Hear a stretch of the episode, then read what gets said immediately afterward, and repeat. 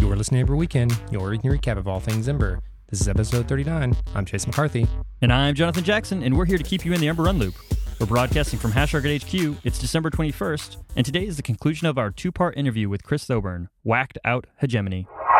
So, what, one of the more interesting things that I've learned in this project is what the relative advantages of recycling versus teardown and rebuilding are. Initially, I felt that teardown and rebuilding wasn't so expensive that it couldn't compete with recycling, especially because if you're in a situation where the content is highly dynamic, maybe in, uh, what you're iterating over in this list is depending on some type as for what component it's going to render. If you're in that situation, then when you recycle, you honestly don't get a lot of wins in Ember's current state when it comes to having recycled DOM because you, you actually do tear things down and replace it anyway, and there's additional processing involved to figure that out. So my benchmarking, at first, it seemed to me that uh, as long as Ember did initial render really fast, which has you know varied over time with depending on your Ember version how how fast Ember's initial render is. But as long as Ember's initial render speed was very fast, that doing this with a with a blind teardown setup uh, process was going to be no better, no worse than recycling. Over time, I've come to realize that that was a flaw. And it was a flaw for two reasons. In neither of those re- reasons is actually the speed in with which you can tear down and set up. Uh, right now, speed's lagging a little bit, but uh, Ember does uh, have you know Glimmer 2 coming, which will reverse a lot of the initial render issues there. But the the big the big advantage to not blindly tearing down and reusing is the virtualization of the additional pieces. When you recycle, the strategy is is that uh, you basically leave a gap above and a gap below the items on screen, and then as an item leaves the screen, you're going to take it off and put it underneath, and then attach the new content to it. So the advantage to that is it has a lower memory overhead. And it has a lower memory overhead because the DOM, you're not leaving anything behind in the DOM as a wrapper like I currently am. And yes, I could just coalesce those DOM wrappers in, down into one as, as I go by. But what I found when I was profiling was that Chrome holds on to memory allocations for DOM nodes beyond the life cycle of even a page refresh. Once you open a tab, as you create additional DOM nodes, if the memory allocation for DOM grows, it never shrinks for that tab.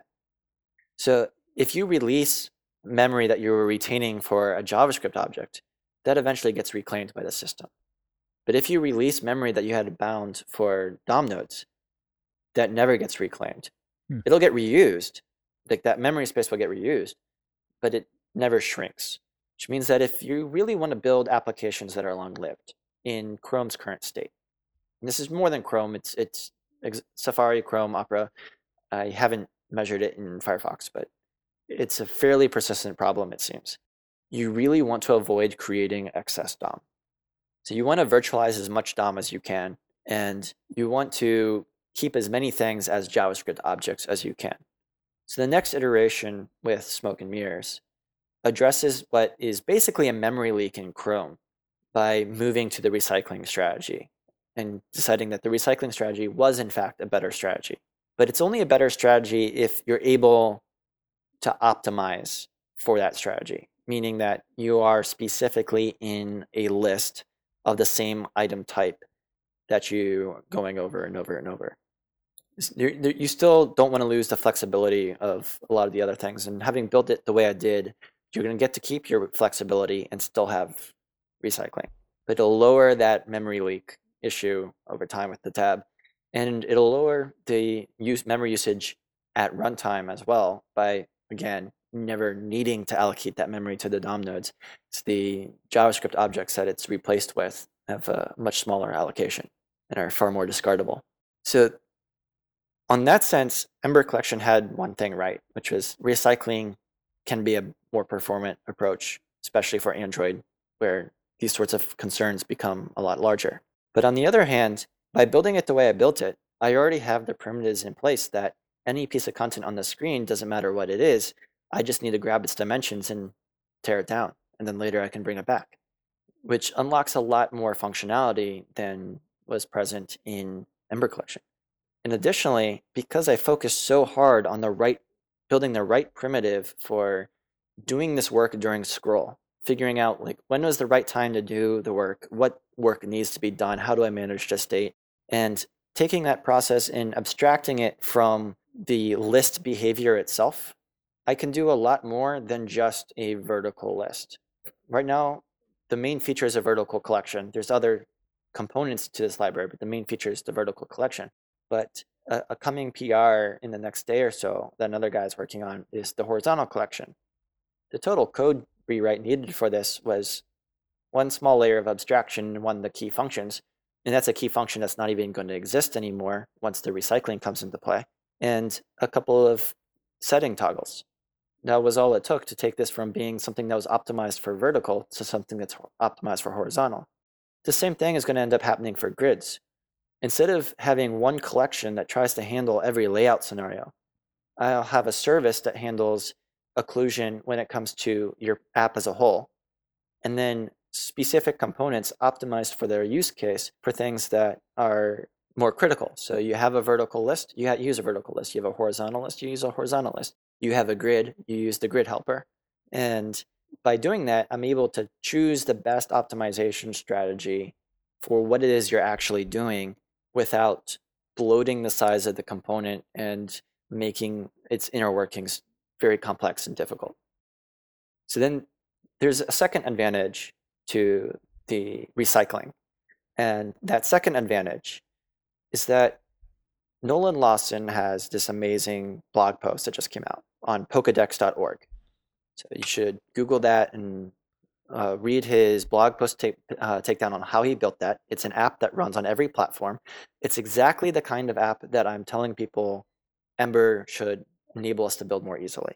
It's coming in the future. That this is this is the future of how we're going to build apps. Nolan Lawson, he read my blog post on how to do this. He read a couple of other blog posts from the guys in the Angular and, and React communities. He started thinking about this really heavily himself. He started just reaching out to everybody and pinging them and getting ideas. Didn't tell us what he was doing, but he pinged all these ideas off of us. Goes out and he builds a prototype that proves that all of this works. And one of the key things that he did, just something that's been in the back of my mind, but way further out there, is he moved his logic for infinite scroll into his web worker. If I virtualize most of what the collection is doing, then I can do that as well. You decouple it from needing the DOM and enables you to do the work where there's more availability to do the work. I think that's a really important optimization to enable going forward, and a really big reason why recycling actually is the right way to go forward, and virtualization is the right way to go forward. When you say reuse, is there is there any manual process in this? Do does a user have to actually like give you some kind of reuse ID or something for you to know that they intend for something to be reused, or is this all automatic? This is all automatic. It seems like that's something that uh, could actually be useful, like kind of an underlying, like in, in in Glimmerland. I mean, I don't need, I don't know if they're already doing something like this. So remember how Glimmer asks you for a key, and everybody was really confused about that at first. Right. Right. Okay. So that key is still there. Right now, it's set to a sensible default, but that key option is still there. I'm actually using that key to do the recycling. I I set the ID to be the index, not the index within Glimmer, the index of the item that it, like the backing component for the item. And so when I say that five moves into the one position, because that key far five becomes the one, mm-hmm. Glimmer does the recycling for me.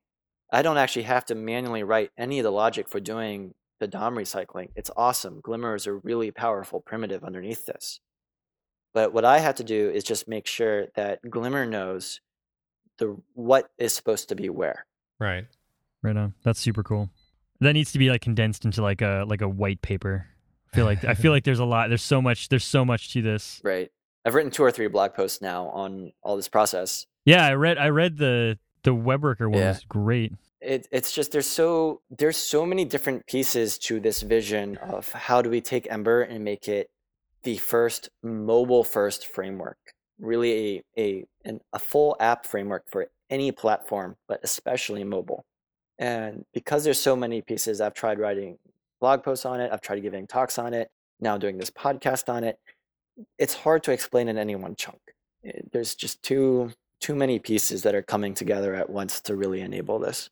Yeah. Well, and you still have you still have what we were talking about at the very beginning of the podcast, which is just there's still a lot of people who are not even at the SPA stage. So they don't even want to see that. And this is like a whole nother set of things that are possible. And I see I see a lot of confusion there. Yeah, for sure. Even though web workers have been, you know, in place for a long time, I don't think most people have have used them at all, or if they have, it was like me where I was just like, oh, I have some really intense calculation I want to do. Now is a good time for it to use this. But what what this you know this blog post is outlining is like the web worker is where most of your stuff happens, and the and the the main one is just kind of like I guess that's just rendering or yeah animations and rendering, right? Yeah. The way I uh, explain that is it's the UI assembly thread. Uh, so it deals with UI assembly and it deals with user interaction but everything else mm-hmm. gets offloaded. Right. And that's every, everything you want to be fast because it's like the user needs that really quick response time. Exactly. It's keeping your thread decluttered so that it can focus on what it's really there for, which is interacting with the user instead of doing everything else that uh, your app needs to also be running, like fetching data or processing data and preparing the next thing to be rendered and figuring out some complex computation for what should be displayed that stuff, while it's important, it shouldn't be on the main thread because you really, if you want a good user experience, you have to keep it open as much as possible, whether it's animation or whether it's just in preparation to receive the next user input event. Yeah, that makes a lot of sense. The po- the Pokédex uh, blog post is really, uh, I don't know, it does a really great breakdown of it too. So it's it was very approachable. I like that. Yeah, I I love what he did with that blog post because it takes these things that I've been trying to explain to people for almost a year now and makes them easily seen and accessible. And it, I'm teaching a class on this process uh, at the Chicago Innovation Exchange starting in January. It's a 20 week class, uh, twice a week. And the goal is to take you from knowing almost nothing about web tech to building an app that is cross platform in Ember and delivering it in basically about 100 hours of, of class time and probably three or four times that much outside of class. So one of the awesome things about his timing with this is I got to actually have an example of, hi, this is what it is I'm teaching you, and this is the approach and what you can do with it, versus it being, hi, this is an emerging approach that you can do that blah blah blah. There's there's a concrete thing out there. Right. Because a lot of what i've done with this like i've while i've built a lot of the pieces or started planning a lot of the pieces or even where i've put them together and, and had an app i i haven't had the ability to really give people the whole vision at once where you can just go oh wow yeah that really does work I, I really love the awareness that brings to these new features that are out there that are ready for us to start using if we start building the right primitives with them so, what kind of changes would have to happen, at, like kind of an underlying Ember, like inside of Glimmer, for for this to happen? I mean, this seems like if you're talking about offloading all of the rendering, that's like so all of all of Glimmer is running in a background uh, worker. I'm not sure if I would unload all of it, but I would definitely try to figure out what parts of it are optimal to unload. Mm-hmm. And if I had to take a guess, where that starts is rendering an entirely new route. So you're going from route A to route B. Instead of your Liquidfire transition starting and halfway through trying to render the entire new scene and potentially turning into a choppy transition for a few frames there. Having signaled to the web worker at the beginning that, hi, I need this route, receiving it back and throwing in an entirely generated DOM structure. When I started testing around with this to see you know, how much uh, time could I save here? How much is how well is this actually going to work? And this is a this is a metric that uh, take it with a grain of salt because you need a lot of like hooking up things to do from the JS JS perspective because you, you get string DOM back from the web worker. But I think we could take it from you have a something that might be a 50 to 100 millisecond render time down to something that would be two to five milliseconds. for an entirely new page. Hmm. And that's an, a, that's an amount of time where you throw that in in the middle of an animation frame and nobody even notices. Right. Right now, those transitions on mobile, if you were really, really good at what you do and keeping a clean data flow and only making it render once and optimizing all these different things, you still probably have a lot of routes in your app on mobile that are stuttery at some point in their transition. And that's something where uh, that's something you can build over top of. Like I have this really good primitive in Smoke and Mirrors for knowing what's where on screen. I always anything that you've registered with that radar, I in a very performant way know its relative position to where it is on screen. Start tracking links. Whenever the link is close to coming into the viewport, you pre-render it. If it's really far away from the viewport, you tear it down. It gives you the ability to, without even much dev input, predictively render the next thing in the app. That's very cool. So web workers really excite me. I met, you mentioned I have the blog post on it. Uh, it's blog.runspired.com. Uh, it's the, my latest blog post. It's from a while back. Yeah, we'll link to it. It's awesome.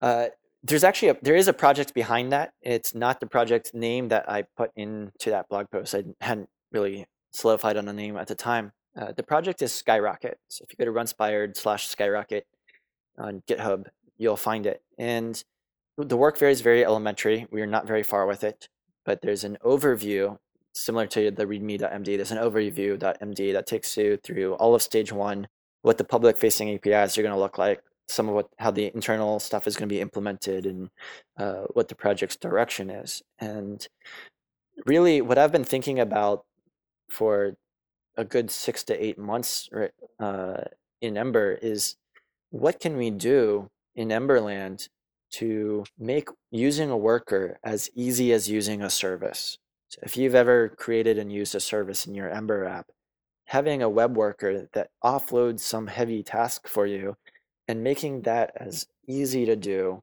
as just Ember G service, write a method, inject the service somewhere, call the method. So I've come up with uh, this concept of an interface. The interface is a model for how you're going to interact with a web worker. It declares various asynchronous primitives that are going to exist as keys within the worker itself that you can interact with via the same key in your app.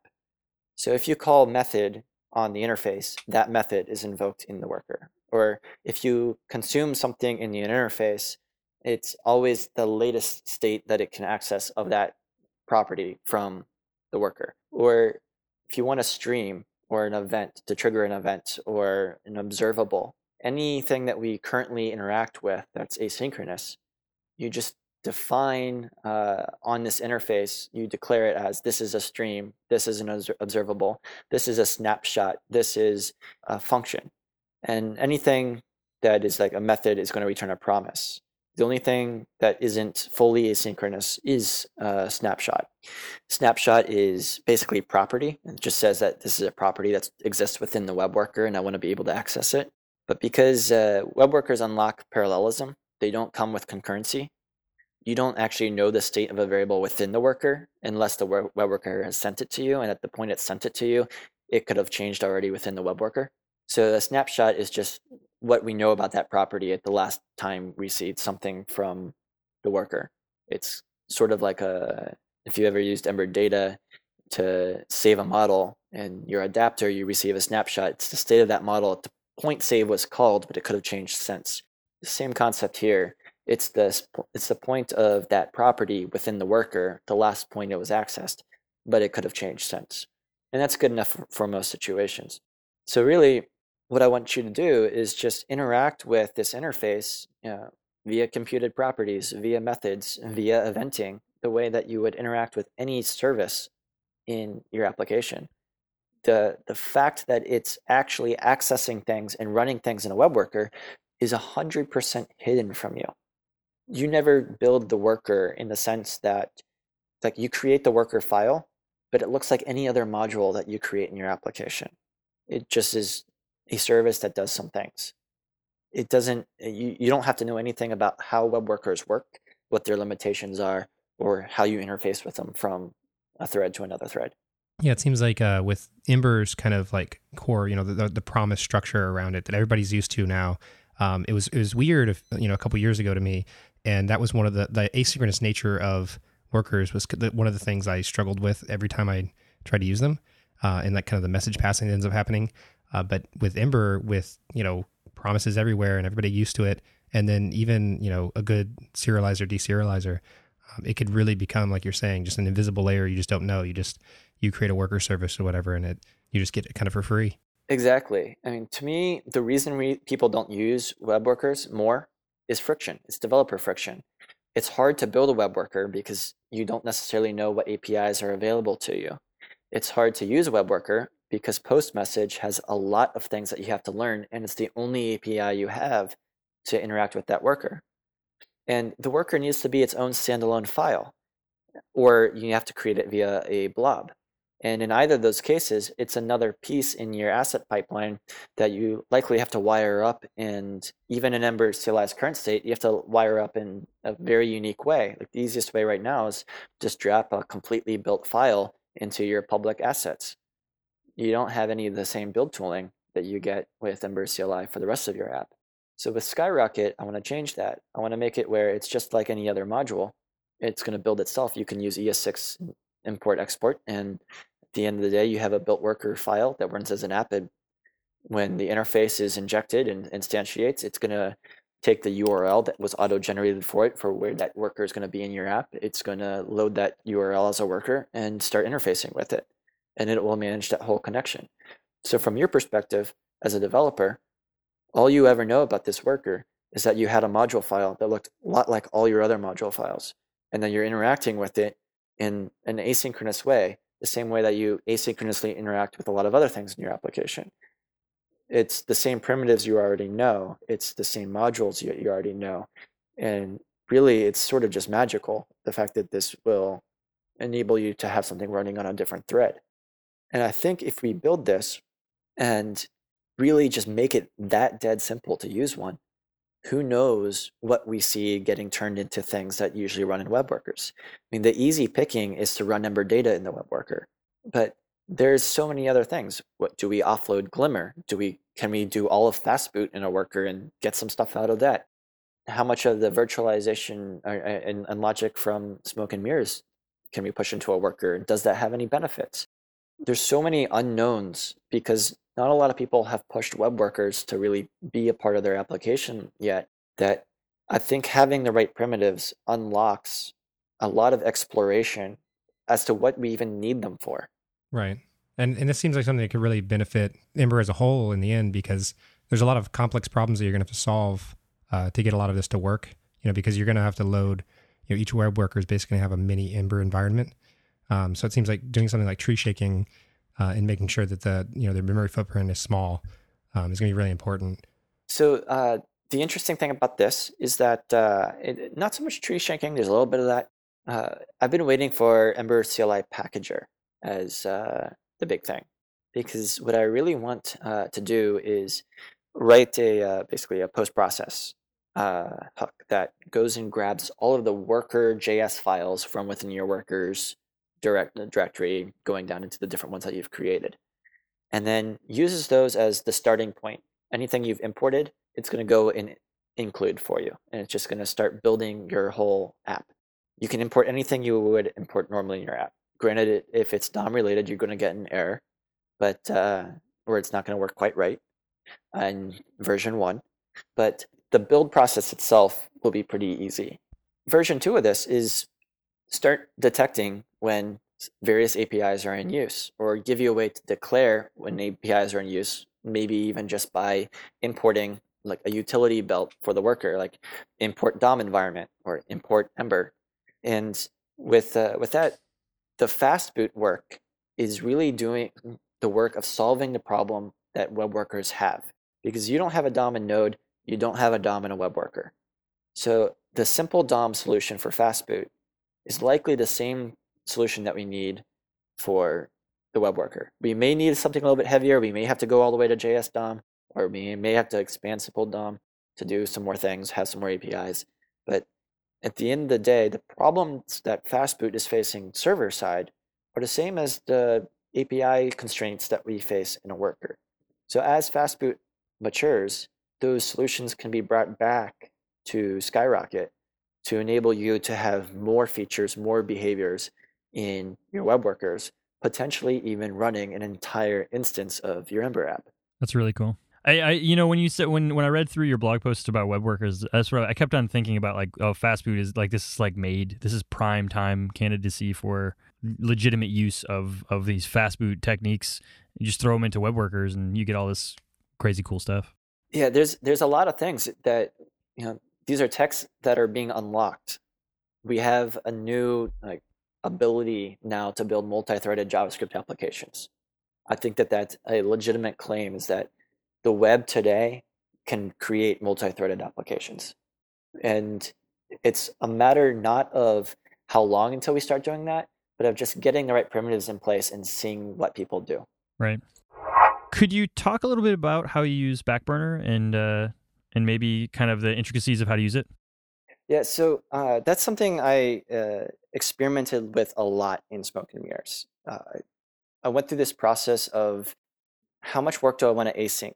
Because the, the core problem that you have when you're doing any sort of list view or recycling or long list uh, implementation optimizations is that you're listening to scroll and deciding how and when during scroll to do work. And that work can range from a very minor update of make that one item visible to a ma- very major update of make a whole string of items visible, ranging from the user scrolled just a few pixels, and so not much has changed, to the user did a rapid scroll all the way up the page or all the way up the scrollable div, and you're just throwing things around like crazy. So when you're optimizing for that, th- there's this common technique of throttling things and debouncing things. And Backburner has throttle and debounce mechanisms built in. And that's where I began this process. But uh, if you don't know Backburner, uh, I definitely recommend reading up on it. Uh, it's a little micro library that got pulled out of Ember and then uh, is the the guts of what is known as the Ember run loop. Uh, if you use Ember run ever, it's really just uh, Backburner. So what Backburner is is it's a, a series of queues. And a, a queue, in a lot of ways, is just an array. And when you push onto a queue, it triggers a flush of that queue. Uh, that flush is triggered via set timeout, and it's just a set timeout of zero or null just to async the flushing of the queue. And so anything that you push into that queue from the moment that that timeout's been triggered until that function is actually executed is going to get batched together in the same loop cycle. And each queue will flush in order. So you have named queues, and everything in one a, a, queue of one name happens before the queue of the next name in the, in the series. So for Ember, the queues go sync, actions, render, after render. There's some other magical stuff in there, and there used to be more uh, because uh, Ember Data used to add some things, and uh, sometimes you get custom add-ons uh, adding custom things to it. But those are the big ones. And then there's a destroy uh, queue even after that, which is where teardown things uh, happen. So each one of those queues within Ember's guts serves a specific purpose. And when you schedule something or just call next or run in, in general, it goes into actions. But if you know that something maybe isn't render affecting, you might choose to schedule it using run schedule into after render. Or maybe you know it needs to happen during the render cycle and you schedule it into render. So I spent a, a lot of time choosing where in the run loop I would put specific work. I would be, okay, that gets scheduled into after render, that gets scheduled into actions, that gets scheduled into sync because I need it to happen first, that gets scheduled here and there. And before I knew it, I had a huge tangled mess within this single component of places that I was using Backburner. And I had an, a subclass that I built just to keep track of them and make sure they all got torn down when you left the component, if any scheduled work was still out there that needed to be discarded. And as I dug into the profiler, once I got past all the all the big wins of oh that that's a slow way of doing this, so this is a slow way of doing that, it came down to my bottleneck was Backburner. And my bottleneck was Backburner in a pretty bad way. Hmm. And what it turned out was when you start asyncing things all over the place, it's possible to async too much. It's possible to over optimize when you're doing the work. Because the idea of asyncing the work, the idea of running the throttle and then scheduling the work to a specific point in another async loop, was that you have a lot of work to do and you don't want it to happen very often, but when it does happen, you want it to happen in an organized way. That part of the idea is good. That is the what you need to focus on is that's your strategy. You want to do work at the optimal time in an organized way. And out of the box, generally speaking, Backburner is pretty good at that. But in the situation I'm in, a scroll event, even when, when you're throttling it, is scheduling so many things that Backburner ends up doing a lot of work to figure out is it the right time to flush the queue? Is it the right time to schedule this? Pull, push this in, pull this out. And uh, very quickly, even though you think things are organized, things are no longer organized. But what's worse is you lose execution context. That set timeout, the real reason for it was you wanted it async, right? The throttle, the real reason for it was you didn't want to trigger too much work in a given th- given frame because you want to preserve 60 FPS. So a very common throttle is 16 milliseconds. You know, it kind of sort of fakes the fact that you have a whole frame's budget worth there for 60 FPS. The problem with that is you have no execution context at the point that your stuff is actually invoked. You don't know anything about the current workload of the app. And you don't know anything about how much work needs to actually be done in this frame. You've just been told to do work. And that execution context matters. And what I found was because I didn't have that execution context anymore, one of the use cases that I struggled really hard to support was prepending content to your list above the fold. So my infinite scroll solution isn't just an infinite scroll for going down. You can infinite scroll in either direction, which is perfect if you're implementing the next Twitter and you want to give somebody the ability to hit the back button restore the same state they were at on the page and still go up or down. Or maybe something like Facebook, which is a little bit more challenging because that content's going to be dynamic height. But the problem was when I didn't have control over the execution context, it meant I also didn't have control over the process of insert content, determine height, adjust the scroll state to account for that height, render. And instead of being able to do that all within one frame, I would always have two to three frames in play for it, which meant that there was always a flicker. And sometimes, if I was really careful, I would be able to do the right combination of scheduling and throttling in a specific sort of way to kind of force it and coerce it to be down into the same frame. But even then, on a coin coin toss, sometimes it would flicker. So I really needed a solution that did what I wanted, which was determine the optimal moment to perform the work and do the work in an organized way that preserved execution context, that didn't discard the knowledge of a prepend happened and you're prepending and you want to adjust the scroll position and you want to insert the content and then you want to make reset the scroll position so that the user does uh, is still in the same place and you don't want it to flicker. Make sure that all of that happens in the same frame. And as i examined that I realized that there was this awesome tool called Request Animation Frame. I'd been using it for some other stuff, and so I brought it in and I tried to use it for smoke and mirrors for scheduling the work. It didn't work. It actually made the problem worse. And it made the problem worse because I was using it in a very limited way. I was using it just to schedule the work in the run loop that actually took care of that process of reset the top and get to new height and reset the top. Just, just that just that part. But everything else was still running through Backburner in Backburner's normal setup and Backburner using set timeout and Backburner throttling and debouncing. The result of which was that I didn't have a guarantee yet whether the, the loop in which Ember would insert the content had actually occurred or not. That loop could have flushed before or after my animation frame flushed because set timeout and request animation frame don't interact with each other very well. So once I realized that, the solution was to override set timeout globally to use request animation frame if the timeout was zero or null, and then defer back to the native set timeout in any other situation. And the reason I had to do that globally is that Backburner uses the global set timeout, and there's no way to override it unless you override it globally.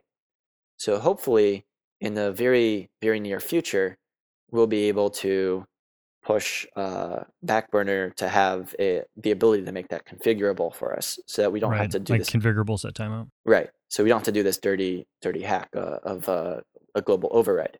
Once I did that, I realized that, to be honest, throttle and debounce are a code smell because what is request animation frame?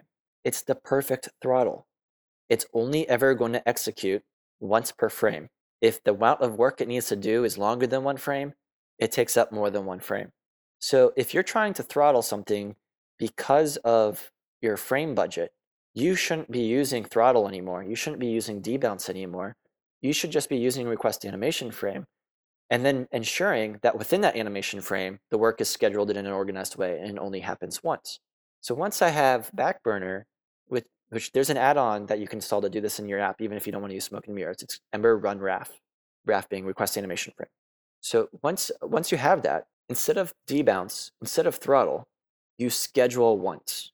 In Ember with Backburner, you can either schedule which just pushes a function, a method and a context and some parameters onto the in, into the queue, or you can schedule once, which makes ensures that only the last instance you push in is executed of that particular method context combination. So on scroll now, I'm just scheduling once into Backburner. I'm I'm not even I'm not debouncing my scroll handlers at all, and it works better than it ever did with throttle or debounce. I just schedule once and Backburner is using request animation frame to flush the work.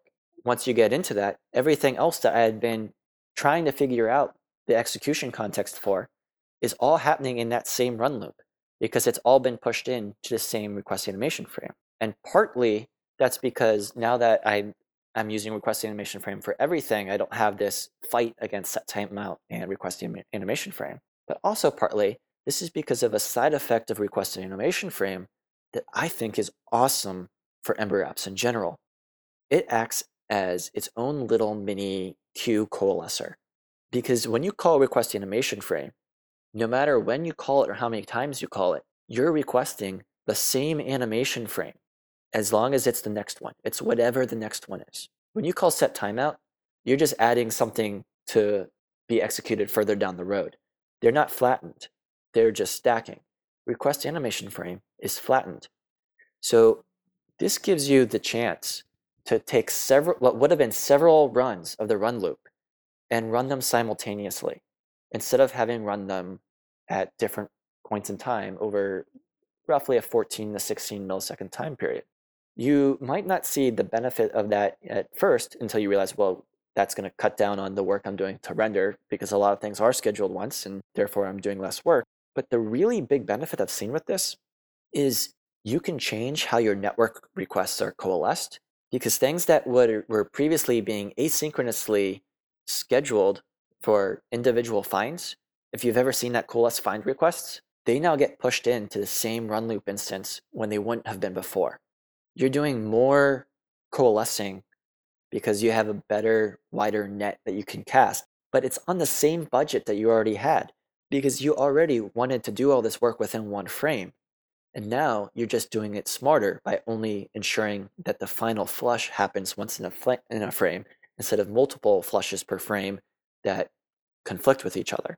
Right. So I really think that Backburner, amazing. The ability to organize your work, amazing. But set timeout, throttle, and debounce are just code smells because they don't address the underlying issue, which is that we want to choose when we're doing work smartly. And request animation frame lets us do this. Very cool. Is this something that kind of goes away once we have uh, web workers running most of the kind of heavier tasks, though? Absolutely not. Okay. Because this actually this improves our ability even in any situation that it's used in. It improves our ability to ensure that the amount of work we're doing is exactly the amount of work we should be doing. If you can't meet your frame budget, if your frame budget is larger than 16 milliseconds, you will know that immediately and you know what you need to focus on. Okay, so this is something that would run on the, the main UI thread, and like every uh, request of an animation frame, it would it would call into the worker and say, uh, "I need I need data," or I guess the would the worker have to do it every 16 milliseconds on its own? So so within the context of the worker, I'm not actually 100% sure if request animation frame is is present. Right, I, I wouldn't think it would be. But that optimization is less needed there. But this is definitely Mhm. something there where on the main UI thread, I don't see a reason to not be doing everything this way. Because when you're on that main UI thread, you're really asking yourself just a limited handful of questions. How do I prevent doing unnecessary work? And how do I rank the importance of work that I'm doing? And the way you prevent doing unnecessary work is to use request animation frame to coalesce that work and then use Backburner within it to organize that work. There's this other API that's coming that's not as ubiquitous and widespread as request animation frame. That's request idle callback. And that's going to let us more smartly deal with work that's less important. But when you have work that is important, but you don't want to do unnecessary work, I don't think using set timeout in any context, even for set timeout zero, is the right answer. That was a hack that we used to async things because we need to async them, but it's not actually the solution that we were looking for. We were looking for a way to optimally choose when I needed to execute something. And instead, we've got lulled into this trap of asking, how often do I need to execute something? And return, getting rid of set timeout, getting rid of debounce and throttle, and coming back to request animation frame as the as the primitive we use for this gives us our execution context back and lets us be smarter about how we actually do that work and choose when to do it. Very cool. Yeah, that, that seems really interesting. Uh, I guess I've got to read up a lot on uh, on Backburner. I've never really had to dig into it much. I saw I saw the Ember RAF like add-on thing, but I haven't actually looked into it. Yeah, it's something where you know, unless you're doing a lot of work on mobile, it's not an optimization that you've learned about yet. But once you go to mobile and you start really thinking about your frame budget, it's one of the first things you learn. And as Ember apps become real applications, as you move from a traditional web framework to SPAs and then on to actual applications, knowing mobile, I think, is more important than knowing desktop. Because what mobile's taught me in this last few years is that thinking mobile first as a developer, it surfaces better patterns, it surfaces better architecture, it's uh, it it surfaces better performance in your app, and it surfaces better even UI UX designs because your the constraint on your processing power, the constraint the device gives you, uh, both processing power and screen size, causes you to ask the hard questions of how do I do this and what's important. And I think we're going to see a lot of that start coming back to desktop apps now that so much of the web is mobile first. Because we have to solve these problems for mobile. We can't just assume, well, someday down in the future, these devices are going to be more powerful. We need to actually address the architectural concerns of how do we build it better so that it works on these devices really well. And then those are gains and those are wins that get backported to desktop for us, where desktop apps that were already pretty good become truly amazing experiences. Cool. That was a really cool answer. So, uh, what do you think the Ember community uh, can learn from other open source communities like uh, the React community or the Rails community? I uh, normally, when I get asked a question like this, it's coming the other direction. It's what can a community learn from Ember? Uh, so, this to me is a hard uh, question to answer from a community perspective. From a technical perspective, I think there's a lot that Ember can still learn from other communities. But from a community perspective, I think Ember's done an amazing job and continues to do an amazing job. Uh, I really love the focus on in- inclusion and that that Ember has. Uh, from a technical perspective, I think we're still missing the big picture when it comes to React. That we have a lot to learn from React still. Uh, virtual DOM, cool, interesting. Componentization, cool, interesting. Data down, actions up, cool, interesting. I think where where we're really getting beat by React is in flexibility, because you can take small portions of an existing UI whether it's a traditional web app, whether it's an SPA, whether it's some hybrid, doesn't matter what it is, and very easily componentize it and have a React component running without having to have rewrite everything, which makes it much more ideal for most development life cycles because you can pick and choose the key points in which you go in and you make something better and over time grow out an SPA from what was a static web page. Whereas with Ember, it's kind of all or nothing at the moment. There's Ember Islands, there's Ember Turbo Links, there's these there's these kind of sort of hackish ways of allowing you to do some of what React lets you do, but we're really missing that flexibility aspect. And I think that flexibility aspect enables React to be a lot more nimble on its feet and is enabling it to iterate a lot faster at the moment than Ember is. Uh, and I would love to see us catch up to that. So, what do you think that uh, Ember's community has to offer, has to teach other communities? Like, what can other communities take away from Ember and kind of strengthen their own their own area? I was privy to a really awesome conversation after the Chicago meetup last night. Trek and uh, I don't actually know his name, D Jeb. I think it's Dan Gebhardt, maybe. Mm-hmm. Yeah. Yeah. So he came. He's in. He was in Chicago for the week, so he came to the meetup last night, and so we're getting a beer afterwards, and we were talking about some of the the processes that Yehuda put into place for how the Ember core team works, how people uh, join core, leave core, the fact that there's an alumni process, uh, and because there's an alumni process, it's a little bit easier for people to step back. And I I loved that. It was kind of some of the conversation was this, these are some things that Yehuda learned from the mistake of jQuery and Rails not having those things. Uh, and so that's something I think the Ember community can teach other communities from the technical perspective is in we do a really good job with like community management and inclusion as I mentioned, but where we also do a really good job is the technical management at the top. Everything I know talking to core team members there's often you know the same bickering let's do it this way let's do it that way uh, but it comes to really good common solutions and it does it in a way that really empowers open source. You don't have a single company coming and saying this is what we're doing. You don't have even just a few companies coming and saying this is what you're doing. You have a lot of ideas coming into the fold. You have a lot of people able to give their input on those ideas. You've got a a pretty clear structure for how those ideas get filtered and developed over time and implemented. And when it's time to to step back and say, you know, uh, I'm not the right person for this anymore, or my you know my involvement here, I've done everything I set out to do. Maybe I, it's time for me to move on. This alumni process lets you step back and do that. And what's great about that for an open source community that isn't you know company backed like so many other open source communities are, is I feel in order to be successful and thrive, you have to really pull a lot of people from a lot of smaller companies in different areas and private consultants to really make it thrive, which means that there's a lot more cooks in the kitchen. So having this alumni process is a guarantee that you can put all these different cooks in the kitchen, but not kill and smother the project over time because too many cooks stayed in the kitchen.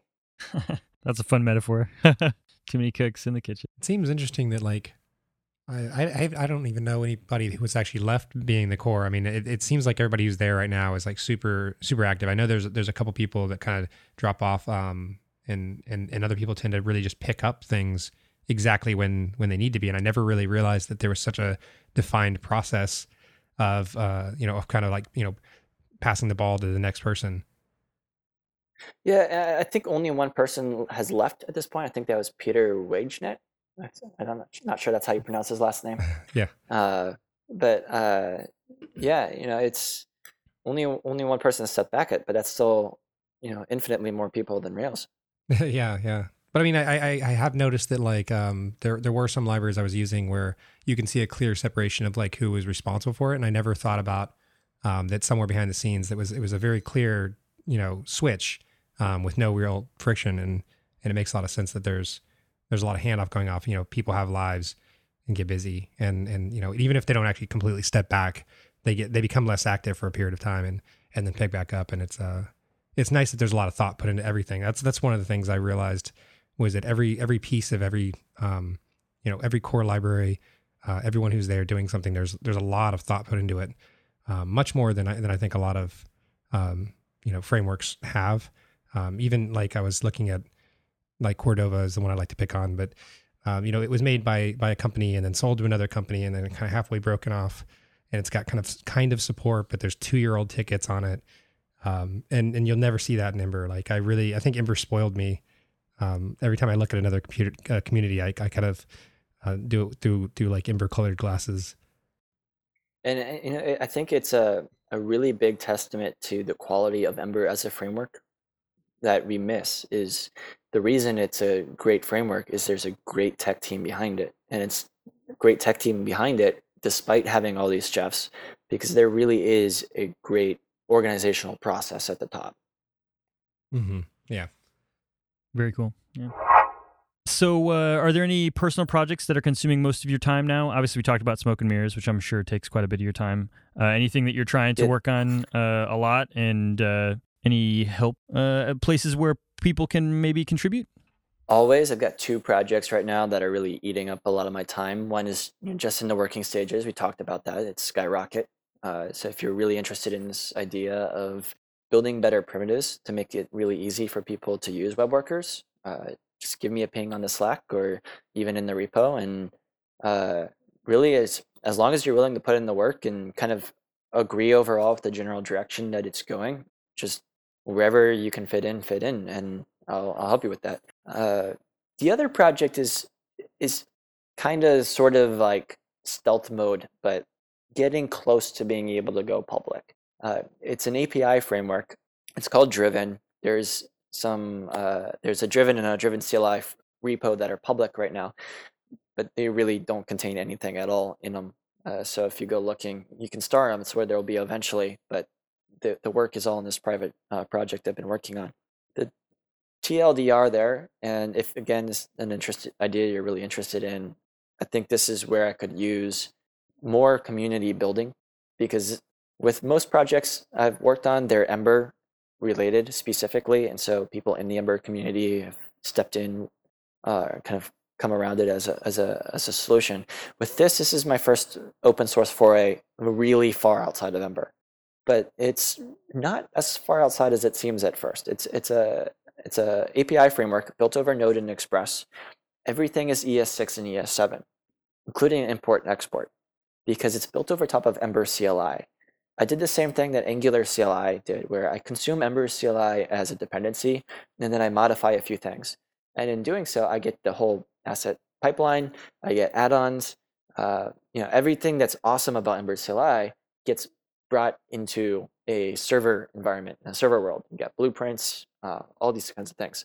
And then re- really my, my goal with, with this is not only do I want it to be where you Ember a model and you've got a JSON API built for you from moment one based off of that model. But the entire framework is being designed to be real time from the beginning.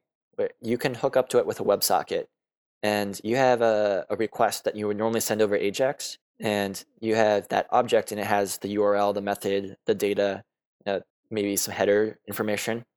You take that object that you built to send via the Ajax method and instead you just send that through a proxy event in a WebSocket. And when it lands, it's going to trigger that same route and you're going to get the same payload back. And so you can just swap out whether you're requesting data via Ajax or requesting data via WebSocket very simply and easily, letting you consume the API via WebSocket, not just uh, use the WebSocket for a little bit of real time here or there. And then any change that you make to the API, you've got the opportunity to generate a change notification which will additionally, if it's part of that user's uh, stream, automatically pipe down through that WebSocket as a change notification that you can subscribe to and do something with. So my motivation there is that every single application that I've built uh, with Ember has needed an API framework like this, and it just doesn't exist. Uh, like the closest thing to it is you go build an, uh, just a API only thing with Rails, but or you roll your own uh, on something else but even then you don't have the real time aspect you really just have you know an api framework. I wanted I wanted to really focus on building something that was API, an API framework specific, uh, so that if you want to build applications in the style that with Ember, you can, and then real time out of the box, so that that concern that I feel like most apps actually have, which is I want this to be real time, but ah, we don't have the dev time for that right now. We'll punt that till later. Instead of it becoming a dev time issue, that's just something the framework handles for you from the beginning. Very cool. Yeah. I uh, I definitely see this. Have you uh, have have you looked? Uh, I see this need for real time. Have you have you looked into something like uh, Phoenix with Elixir and stuff? Because uh, I've been seeing that shift. A lot of people have been looking uh, specifically around like Dockyard has been looking to use Elixir and Phoenix to get their you know their real time concurrent kind of feel from their API. Is this kind of like the Node Express version? Yeah, this is more the Node Express version of that. one reason is you know JavaScript is my big strength, so I'm playing to that strength when I'm building this. Right. Uh, but additionally, it's I, I looked at Elixir, I looked at Phoenix, and I think they're really cool, and I want to do something with them. But I don't have time to go learn that right now.